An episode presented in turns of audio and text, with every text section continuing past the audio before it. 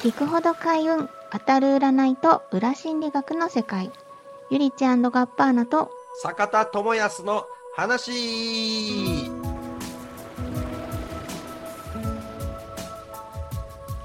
この番組はリスナーさんからいただいた恋愛相談人生相談や日常のちょっとしたお悩みや疑問に占いと心理学でお答えしあなたを開運に導いていく占いトークバラエティーです例えばだから、まあ、まあ先ほど何回も何回も言ってますけどなんかぽっちゃりしてるのが嫌だなえこれが、まあ、コンプレックスなんだよっていう人が10キロ痩せましたとか15キロ痩せましたっていうことでこれ心理とかって全く変わんないってことはありえないじゃないですか。うん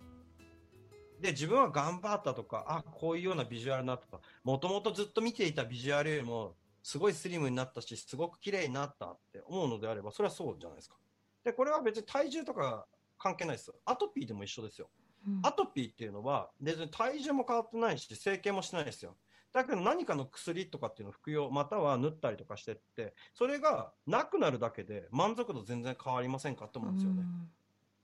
だから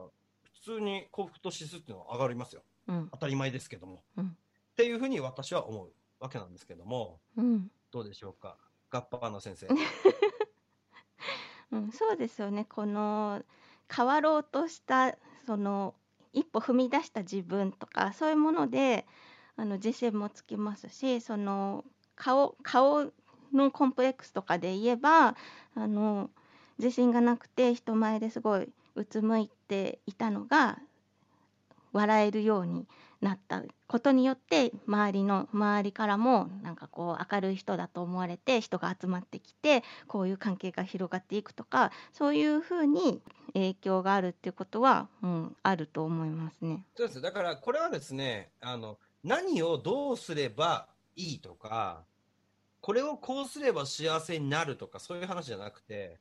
結局はこの変化の問題で自分が満足したかどうかの問題っていうのが結構あるんですよね。うんだからそれが単純なるダイエットなのか整形なのかとか、まあ、そこら辺の違いなんですけどただまあ共通するものは変化が起きているとうんいうものです。不満だった自分とか不満だったビジュアルに変化が起きているというのが、まあ、とてもポイント。その変化をプラスなのか。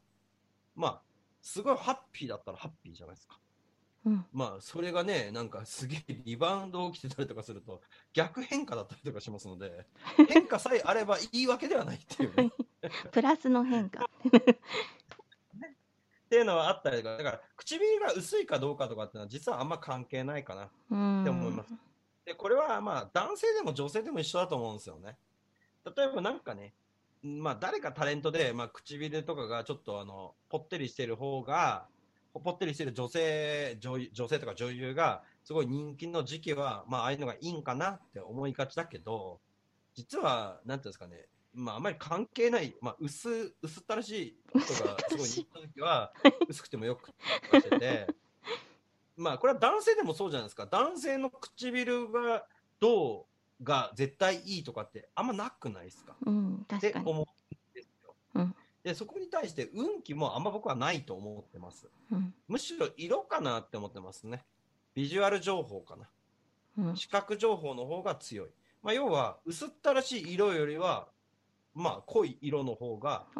視覚情報的には濃いからうん。その方がやはり当たり前なんですけど情報っていう意味で言うとたくさんの例えば女性で言うとくあのまあ口紅ですけどはい。その色が濃い方がたくさんの男性から見られる。またはたくさんの男性の脳にインプットされる。みたいなうん。ものはあると思うんですよ。だから当たり前なんですけどすっぴんよりも、まあ、化粧をバシバシしてった方がモテるでしょ？うんっていうのはその化粧したら可愛くなってるかどうかっていうよりは情報が多くなるとかっていう話なんですね。うんだから濃い方が情報は多くはなるんですよ。ほっていうのがあります。いや化粧ってさなんか濃ければ濃いほどいいってわけじゃないよねって思いがちだけどでもでも実際どうでしょうか？自分の周りのね、えー例えば友達でも何でもいいですけど化粧濃い子とかって普通にモテませんと思いますよね。モテるはずなんですよね。なんでかっていうと、まあ、その分だけ情報量が多いっていうことになるんですよ。濃いってのはそういうことですから。うん色が濃いですから。まあ、だからね、まあ、これをね、聞いて、えーいえくださっている方の多分おそらく9.8割ぐらいは、まあ、この美術系って言いますか、この美系だと思うんですけど、だからこの色彩の科学とかね、まあ、そういうのも、まあ、しっかり理解できてると思うんですけども、まあ、色は濃いほ濃ければ濃いほどね、まあ、インパクトを与えますのでね、当たり前ですけど、うんで色が薄いものって情報量が薄いっていう意味なんですよ、あれ。濃ければ濃いほど情報量が多いってことになります。うんっていうことは、情報量が濃い、情報量が多いっていうことは、その人の中で定着しやすいっていうのがあります。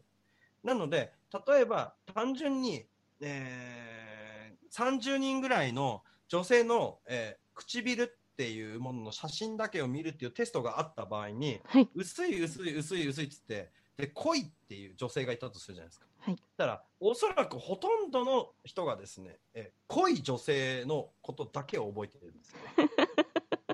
なぜなら濃いからなんですよ。だから情報量が多いということになると